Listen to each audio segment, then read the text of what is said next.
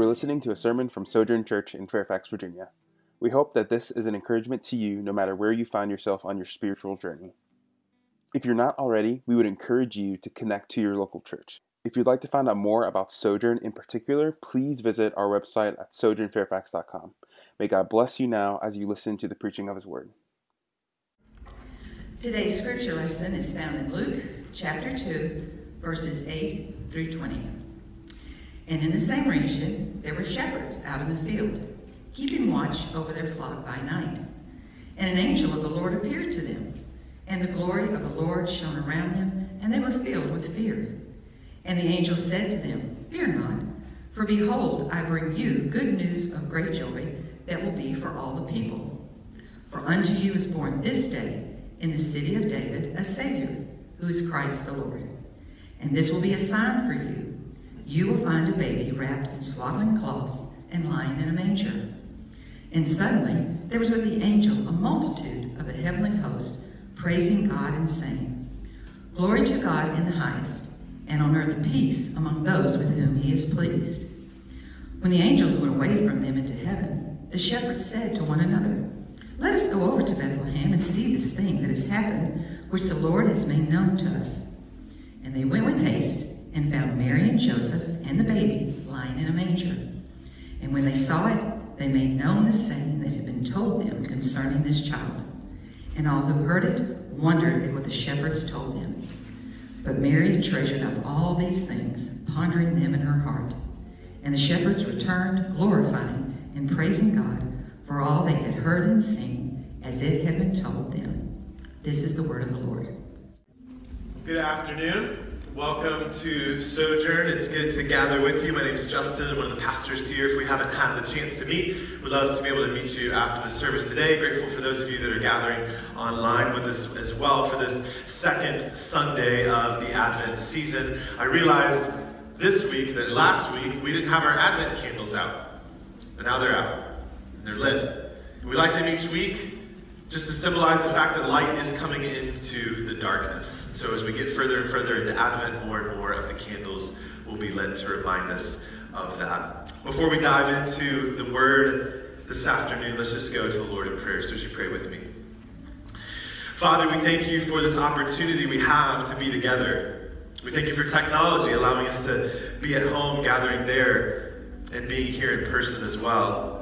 God, we thank you for the gift of grace that is the church, the means of grace that is to be with one another, to receive your word, to sing it and pray it and hear it preached. And we know, God, that through that you use this to mold us and shape us to be more like Jesus and to see you for who you are. And so, Holy God, we pray by the power of your Spirit that you would work in and through this time now to make much of yourself in our hearts and lives, that as we leave from here, that we would truly adore our King and our Savior.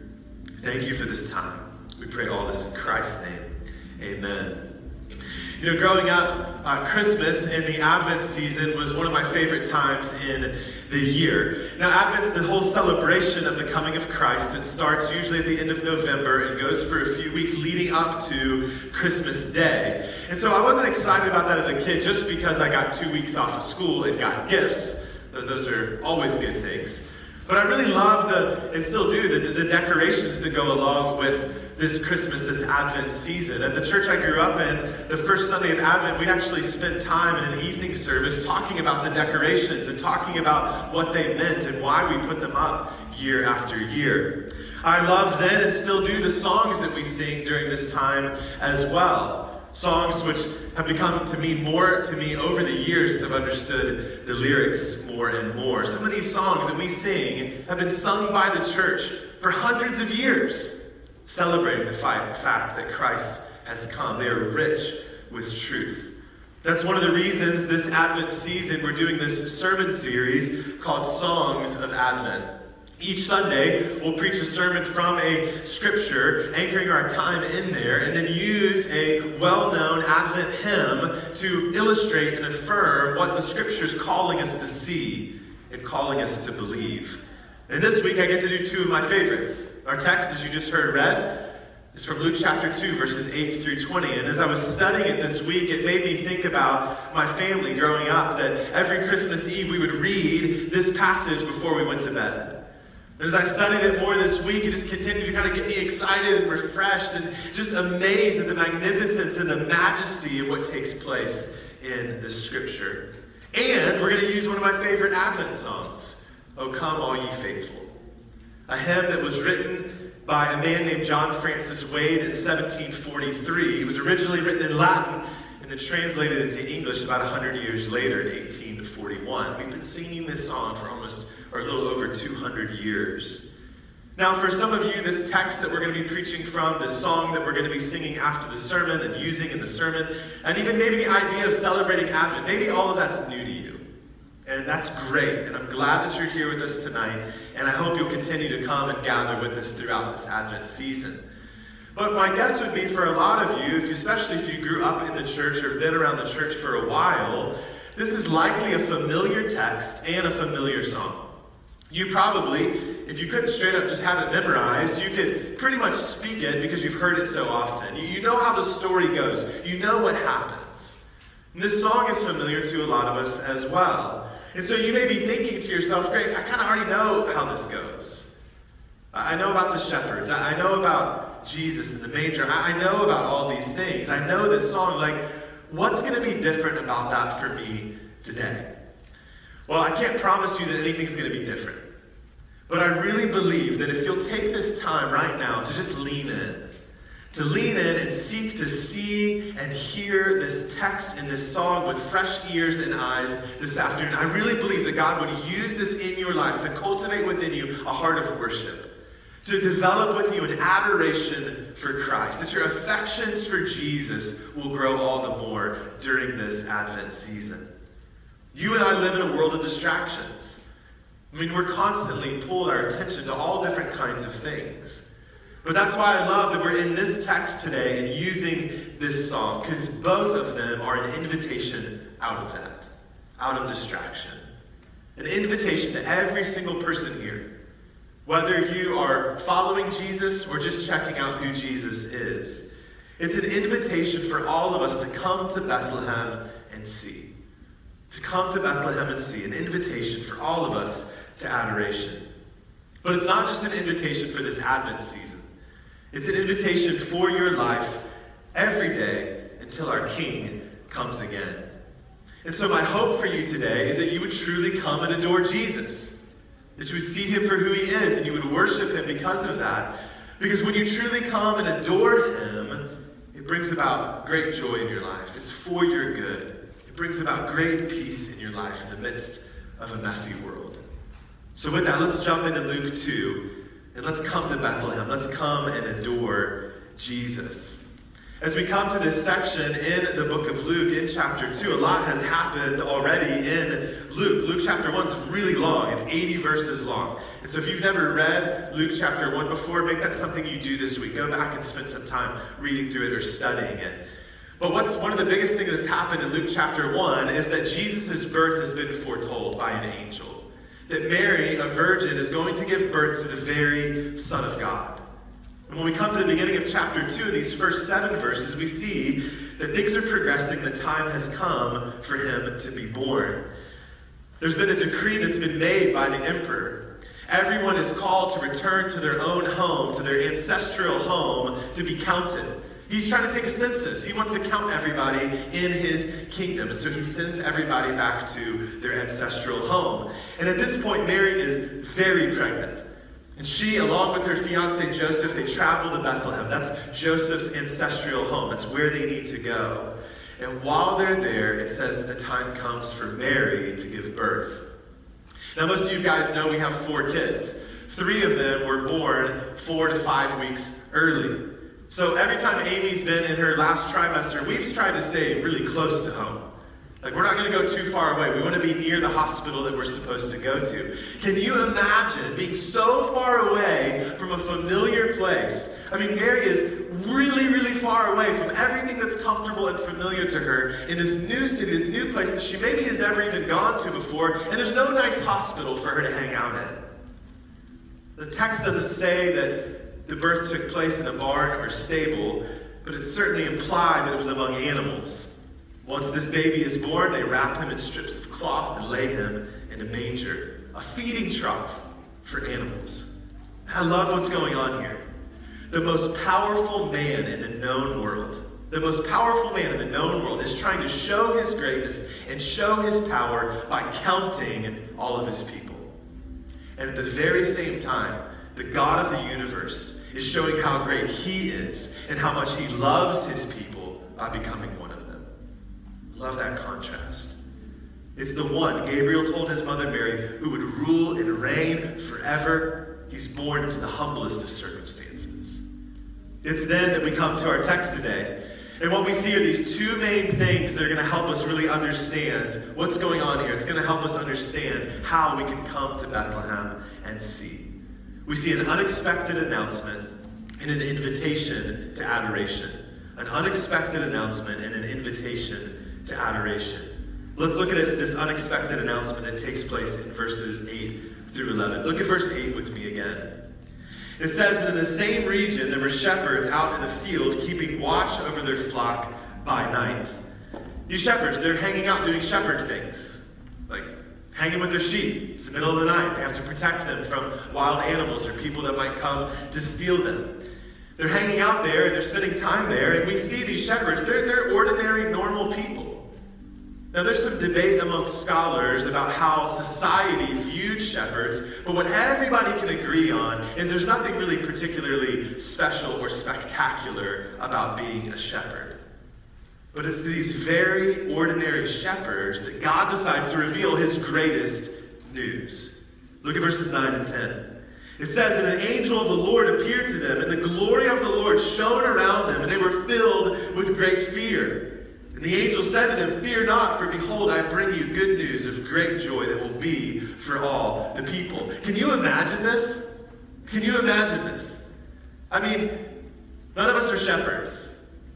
Probably don't spend a whole lot of time at night hanging out in fields with just a few people. I don't know, maybe some of you do that on the weekend. I don't know. But most of us don't do that. So let's just picture something. Maybe you have a dog or you, you, have had a dog at some point, and you walk your dog at night, and you're just walking along, minding your own business. Maybe your dog, you know, you got to pick up something, some mess from your dog, and you lean down to pick it up, and all of a sudden, this huge, bright, piercing light just blinds you almost as you're sitting there with your dog in the middle of the night, and you look up, and there's a glowing person in front of you. That would obviously be terrifying. That would invoke some fear within you. But this angel says, I didn't come to hurt you. I came to bring good news to you, good news of great joy. And it's not just good news for them, for this group of shepherds, it's good news for all people. So, what is this good news? Well, the angel tells us in verse 11 For unto you is born this day in the city of David a Savior who is Christ the Lord. A Savior who is Christ the Lord. Now, here's where, if we're familiar with this story, we need to stop and pay attention because we need to make sure we understand what's going on here. I think the gravity of all that's taking place in this one moment can be lost on us because of familiarity, lost on us here in 2020. We have to understand the state of things for God's people at this point. It had been, at this point in time, there had not been a prophet or a word from God for about 400 years. God was silent. So the people are longing, they've been longing for a word from God. They've been longing even more for this Redeemer to come and rescue would actually take place in the midst of their lives. They're longing for God to speak to them. And here we see in Luke chapter 1 and Luke chapter 2 that God begins to do that again. He sends an angel to Zechariah. He sends an angel to Mary. There's speech and, and messaging coming here that joy is coming, that light is breaking into the darkness, that hope has come, but it comes by way of a baby. I love what Hebrews chapter 1 says. It says that God has spoken to us at many times and in many ways, but in these last days, He's spoken to us by His Son. We hear from God as Jesus comes. But this baby, he's not just any baby, baby, right? No, the angels say, For unto you is born this day a Savior who is Christ the Lord. He gives these three descriptive words about this baby Savior, Christ, and Lord. He's telling these shepherds and he's telling us that this child is the one who will deliver you from your sin. The only one who can deliver you. He is the rescuer. He is the redeemer that you've been longing for. He's also the Christ. He's the promised Messiah, the anointed one of God that God's word has been telling us about for hundreds of years. Mark spoke to this last week. And he's Lord. He is sovereign over everything. He is king over all. In other words, this baby isn't anything like anyone else in this world, even Caesar. This is insane news. The one that the people of Israel have been longing for has actually come. But this angelic announcement that comes after an unimpressive place of birth doesn't come to kings. It doesn't come to people in high places. It comes to a group of everyday, ordinary people. Why? Why would God, when His Son is coming into the world, when light is breaking into the darkness, why would He announce it to a group of shepherds? Well, it's because our God, He brings the good news, the best news, to all people. To all people. It's not reserved for the elite or the worldly wise. It's not just for those who know a lot or have a lot. It, it's certainly not for those who only speak a certain way or look a certain way. No, it's for the simple and the ordinary. As Jesus was born into humble circumstances, so he brings this good news to humble people. See, the angel, he didn't announce this good news to the shepherds because they were good. He announced it to the shepherds because our God is gracious. He's gracious. It's for people who know that they don't have it all together, which means that it's good news for you. It's good news for me too. You know, we're a lot more like the shepherds than we might like to think.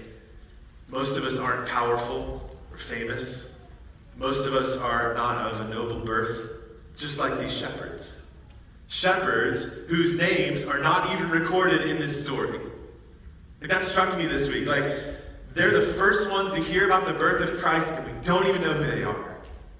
We don't know their names. They're not recorded in this story because they, like us, aren't the focus of the story. No, this story, the story that's contained in these pages from beginning to end, is about the one who would come, the one who has come, the Savior who is Christ the Lord. He has come to them, and He has come to you. This is indeed good news, the most amazing news of great joy the angel brings this unexpected announcement, which leads to an invitation to adoration. We see this in verses 12 through 20. In verse 12, the angel makes it clear that this isn't just for the sake of information. He, he's not coming just to say, hey, I want you to know about this, and that's all you need to do. That's all you need to know. No, he wants the shepherds to do, like our song says, to come to Bethlehem, to come and behold him. He wants them to go find him. no, he gives them this sign. He says, You will find a baby wrapped in swaddling cloths. Got it. Nothing, nothing really different there, right? Babies are often wrapped up. And oh, by the way, he'll also be lying in a manger. Wait, what? Did, did you say a manger? Like the things that animals eat out of? The Savior, who is Christ the Lord, is going to be lying in a feeding trough? Yes. Look for him there. Look for him in his humble circumstances. Look for him in his humble beginnings. Look for someone like you. They don't have much time to think about this, though. They don't have room or, or space to ask questions because, look at verse 13 and 14, it says, And suddenly there was with the angel a multitude of the heavenly host, praising God and saying, Glory to God in the highest, and on earth peace among those with whom he is pleased. This would have been startling. I mean, they already have this glowing guy in front of them, the glory of God shining brightly, piercing into the darkness, and now the sky is filled with people like this. These angelic beings all around, too many to count, and they're singing and they're declaring praise to God, singing choirs of angels, sing in exaltation, our hymn declares. Glory to God, glory to God in the highest, the one who's high and lifted up, who's above all things. Why do they praise God the Father? Because he sent his son to rescue you. His son, who is your peace. He brings peace on earth because he is the promised Prince of Peace that Isaiah prophesied about 700 years before in Isaiah chapter 9. He has come to bring peace and he's come to rule and reign forever and ever. The world you and I live in is not a world that's at peace. It's not a world that's at peace because it's a world that doesn't follow God. Our sin has destroyed our humanity. Our rebellion has obliterated and torn down our relationships with one another with God. But Jesus comes and he comes to restore what sin has broken. He comes to repair what our rebellion has destroyed. Jesus is our peace. He establishes the shalom of God. Shalom is the Hebrew word that we often translate into the English word peace, but it has such a wider meaning than just the absence of conflict. It certainly includes that. But when we talk about shalom, we're talking about completeness and wholeness and harmony and reconciliation. Where do you need that in your life right now? When you think about your own life right now, where might you need the shalom of God to take place? Are you in a difficult relationship right now and need reconciliation? Are you just looking and living in the world we live in and just seeing the brokenness and it weighs on you? Are you seeing people that don't understand you or don't get you? Do you feel lonely? Do you feel incomplete? All of those things come together in and through Christ. He says, Peace has come, the angels sing, to those with whom God is pleased. Now, that doesn't mean because you've earned it, it doesn't mean because you figured it out. We can look through the pages of Scripture and see that salvation never comes because of works, because of you doing something to earn it or get it from God. No, He gives peace to those whom He is pleased because He's chosen to show grace and give favor to a humanity that doesn't deserve it.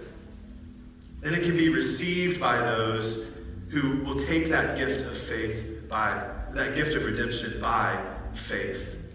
So here's what that means for you and I as we look for hope in our world. The hope of the world, the hope for your life, it's not found in White Houses or castles or capitals. It's found in a manger, it's found on a cross, it's found at an empty tomb. Now, we can't hear good news like this and not respond. That's true for the shepherds, and I want it to be true for us as well. I want you to come to Bethlehem. I want you to come and adore him. Look at verses 15 through 17.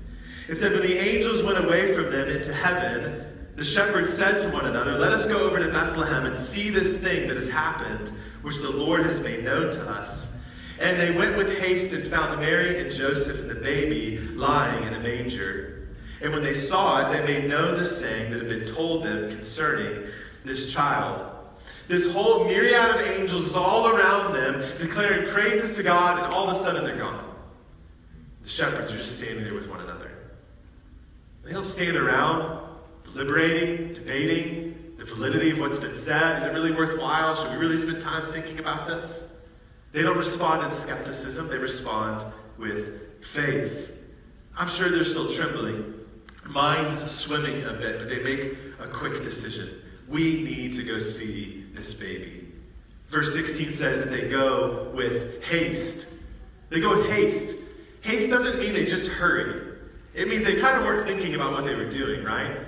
If you leave your house with haste, maybe you leave your phone behind, or you leave a light on, right? Like they didn't have somebody like, hey, can you watch the sheep for a few minutes? I'll be back in a little bit. No, like they just drop everything and run. I picture these guys booking it across fields, jumping over fences, swimming or walking through creek beds, whatever they had to do to get into Bethlehem to find this baby, to find this inn with this room for animals near it. They went to behold him. The one who is the King of angels, who just announced his birth. They run to see the Savior, and they find him just as the angels said that they would, lying in a manger. And they tell everyone about what they've seen and heard. There's people in that room, there's people gathered around. They say, You're never going to believe this. They testify to what's happened. You know, that's what happens when we begin to adore Jesus. We testify to it. We have to tell people about it. We have to tell people who we've seen and what we've heard. We have to testify to the good news of great joy. Then who has God put in your life right now that needs to hear you testify to this good news? Who's God's put in you? Who's, who has God put in your life right now? Maybe a neighbor or a coworker or a family member or a friend that doesn't yet know Christ. Maybe even is celebrating Christmas, but not because they're worshiping Jesus. Who can you testify to this great news, good news of great joy? As they testify, it elicits other responses, as testimonies often do, from those who are there. Verse 18 says, All who heard it wondered they're perplexed, they're amazed. They're like, wow, that's really fascinating and interesting. So you saw a bunch of angels, and that's what they said to you. But Mary, Mary responds a bit differently. Look at verse 19. Mary treasured up all these things, pondering them in her heart. I love that. Women are so important to God's people. Men and women both are image bearers of God, co-image bearers of God. We are we need women in our lives and in the church to be who God has called us to be. And I love how Mary, this woman and this mom, is described. She's thinking deeply. She's pondering. She's treasuring these things that have been said to her about her son. Now, I've looked at my kids' faces at different points in their lives, and I've been in awe, even moved to look at their little eyes, their little cute faces, but never once has it crossed my mind that they might be for my redemption or for my salvation, that they were the means of my rescue. I can't imagine what was going on in Mary's head and heart. This is her baby.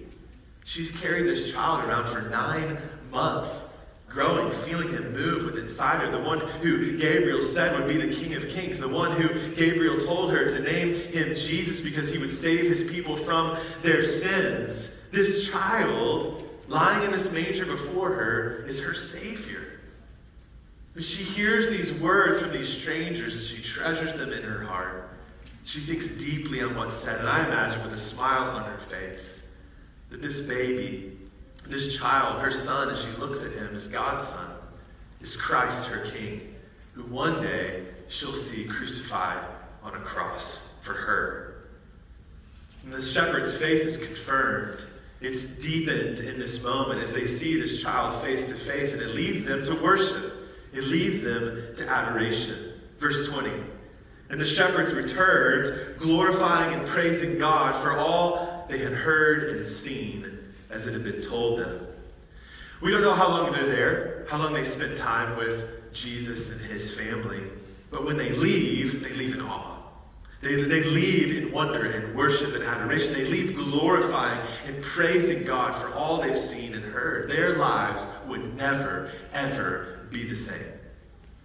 Now, you and I, we can't literally go to Bethlehem today and find Jesus lying in the manger. We can't see the, the same things that they did in the same way that they did, but we can see in these pages. And we can see by the power of the Spirit working in our hearts and minds, we can come to Bethlehem and see.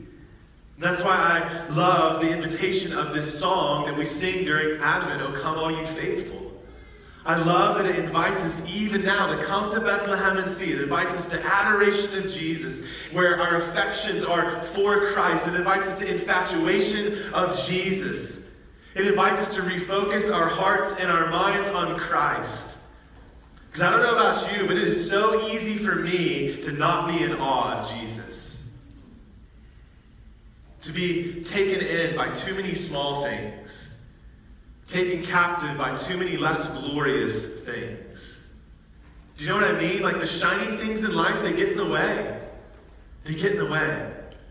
But the power of a greater affection of Christ coming in removes that old junk out of our hearts because we see Christ for who he is, and then we can adore him.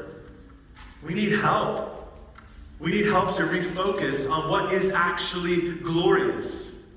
We need to keep coming to Bethlehem over and over again to see our Savior. So we sing to one another and over one another, O come, all ye faithful. O come, all ye faithful. O is meant to call to attention. There's a call with a sense of urgency. And faithful is a reference to all followers of Jesus. O come, all ye faithful, joyful and triumphant. I'm glad that we're talking about this at this point in Advent, the beginning of December, for all the normal reasons that we need to talk about this in Christmas and during the Christmas season. Christmas often is hijacked by consumerism, right? But I'm especially glad we're talking about this at the beginning of this Advent in this particular year because it is 2020. And this has been a, a hard year. I found myself at various points kind of surprised that it's Advent. Like it doesn't feel like Advent to me. I don't know about you, but I feel like 2020 has been the movie Groundhog Day. Like every day kind of seems the same in a lot of different ways. It still feels like it did in the fall and in the summer and in the spring. A lot of the same things that we're doing. It's a weird year that's gone by really quickly, yet at the very same time feels like five years packed into one. It's a strange time that we live in. It's been difficult and sad for a lot of different reasons. Not just in the global scale of all that's been going on, but I'm guessing even in your own life you've experienced sadness and difficulty. So, my guess is for a lot of us, we maybe don't feel particularly joyful or particularly triumphant right now, like the song says. But that's why we need to come to this story. That's why we need to sit in it and soak in it and hear it and see it with fresh eyes and ears. It's why we need to sing this song. It's why we need to sing it over one another. When you come to gather together with the church, you don't just come for you, you come for the people around you. And you come knowing that maybe you can't sing these songs and you don't have faith for that, but there may be somebody next to you who does. And so we listen to them singing with faith, and that encourages our faith.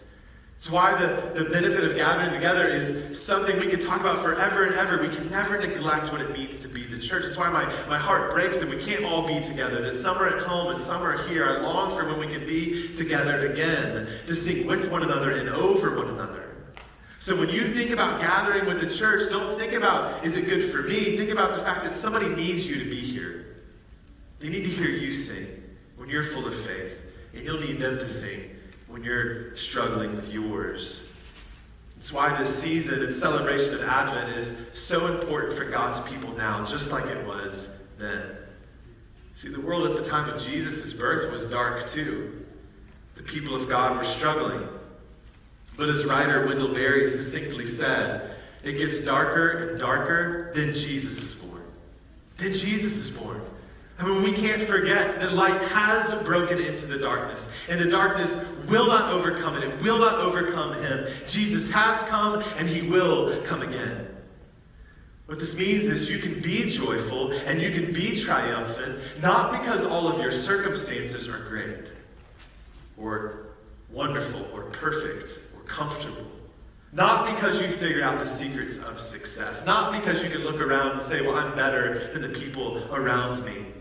No, you can be joyful and triumphant because Jesus is like you and Jesus is for you. He has come to us as one of us to rescue us. You can be joyful and triumphant, not because you've defeated all of your fears and foes in your life on your own, no, you can be joyful and triumphant because Jesus went to a cross for you. And he went to die in your place, to take on all of your sin and all of your shame and all of your rebellion. And he rose again from the grave, victorious, defeating your greatest enemy, your sin and eternal death. You can be joyful and triumphant because Jesus has walked this path before you, and he is walking with you still. See, this story that we're reading in Luke chapter 2 it's not just a nice, neat story to read. Kind of like, that's cool that that happened. I'm glad for that. This is the story of an invasion. That light is invading darkness. It's breaking into darkness. Jesus has come on a rescue mission to provide the only way for you to be made whole, the only way for you to be made new. In and through Jesus is the only way for you to have everlasting peace and abounding joy. And this hymn this hymn is a gift to you also because it graciously invites you to place yourself in the position of the shepherds in their response. It's an invitation to adoration for you also. Oh, come ye to Bethlehem, come and behold him. What did the shepherds do? They went with haste to Bethlehem. But they didn't go just out of curiosity to kind of kind of take a quick peek of a and look and say, "Oh, that's kind of nice," like just kind of sentimentally. No, they go with haste. They testify in faith and they leave in worship.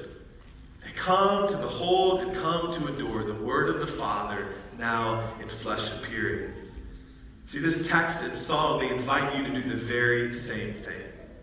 Our world is in desperate need of hope. It's in desperate need of light breaking into the darkness. And who else are they going to hear that from but us? But that's not going to be what we share with people if we're not adoring Christ in our own life. If we're not taken up with who Jesus is in our own life. So whether Jesus is new to you, new to you or you've been following him and celebrating Advent for years and years, my encouragement to you is the same. Run with haste. Run with haste like the shepherds to see Jesus. In a year of difficulty, in the season of distraction, in a life that's often marked by discouragements and disappointments, run with haste. Come and behold and adore. Not after you get your act together, but in the midst of the mess.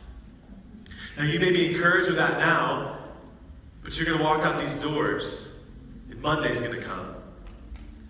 And then Wednesday's going to happen, and there's going to be some difficult conversation you have. Your kids aren't going to act the way that you would hope that they would. Temptation's going to rise up in your life. See, we have to continue to strive to adore Christ above all things.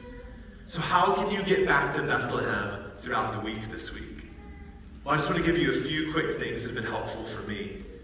Always reading the Word in prayer. prayer uh, reading the Word in prayer always going to help me and help you realign our heart, realign our focus so we can adore Christ. That we spend time sitting and soaking in God's Word. And if you don't know how to do that or what that looks like or you're struggling with that, let me know. Let any of our leaders know. We'd love to help you engage God's Word in a practical way so that you can see Jesus. But during this Advent season in particular, one of the things I really enjoy that helps to kind of refocus my mind back on Christ, to adore Him, to come to Bethlehem and see, is just to listen to Advent songs. I have them playing in my car. We have them on speaker at our house often. Maybe you don't know good Advent music. You're tired of listening to Feliz Navidad that plays on the radio over and over again, or the Beatles singing whatever they sing that plays constantly on the radio. The Gospel Coalition has put out a playlist that has about 100 Advent songs on it. Go check that out. Listen to some of the songs on there. If you don't like one, skip one. There's like seven hours of music on there. But it's been encouraging to me just to come and listen to that music over and over again. Sometimes same songs and always the same themes, just pointing me back to Christ. We spend time as a family doing an Advent devotional. We're doing that with our kids right now. There's a couple of good ones that we've done as a family. I'd love to recommend them to you if you have questions about that. Amy and I, right now, are reading Paul Tripp's uh, Advent devotional called Come Let Us Adore Him. If you want a copy of that, you don't have one, they're on Amazon. I'd love to get one for you if you can't get one on your own. Find a good devotional that's going to point you towards Christ as well. Now, here's a really simple thing that if you have this in your house that I really enjoy doing is just going actually sitting near my Christmas tree. With all the lights turned off, without your phone, just sitting there, just being there, It reminds me of light breaking into the darkness.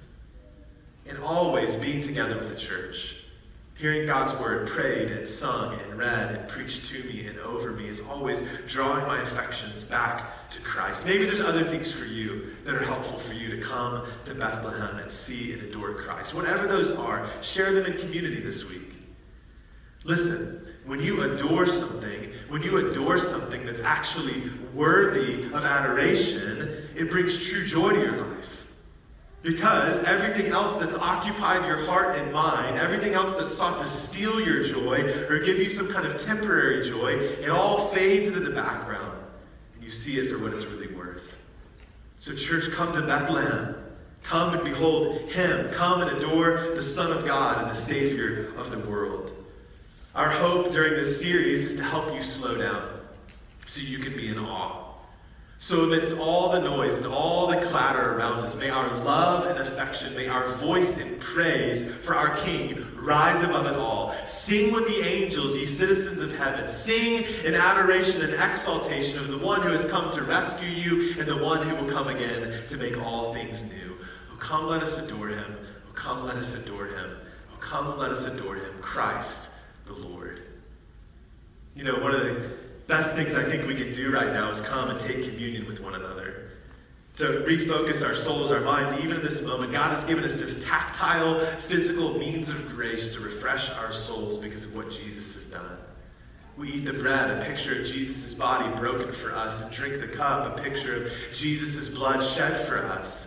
And so as you eat and drink today, may it point you back to the first advent in your rescue and point you ahead to the second advent of your restoration when Christ will come again. And may it compel you to respond like the shepherds, to leave this place glorifying and praising God for all you've seen and heard and been told. And if you're not yet a follower of Jesus, we're so glad that you're here. We would just ask you not to take communion because this is a testimony to the fact that Jesus is our only hope. And so instead of taking communion, we want you to take Christ. That you'd actually confess your need for Jesus, even here in this moment. Let somebody around you know that you want to learn more about what it means to know Christ and follow him. For those of you that will take it, the elements are on the table out in the lobby if you didn't grab them on the way in. And you can take them for whatever you feel led. Take time to pray. Take time to repent. Take time to celebrate. And then we'll stand and sing together. Let's pray. God, we thank you for not leaving us to ourselves. God, thank you for not leaving us in darkness. Thank you for sending your Son, light breaking into the darkness to rescue us and redeem us, not from a distance, by taking on humanity and entering this mess, entering our brokenness.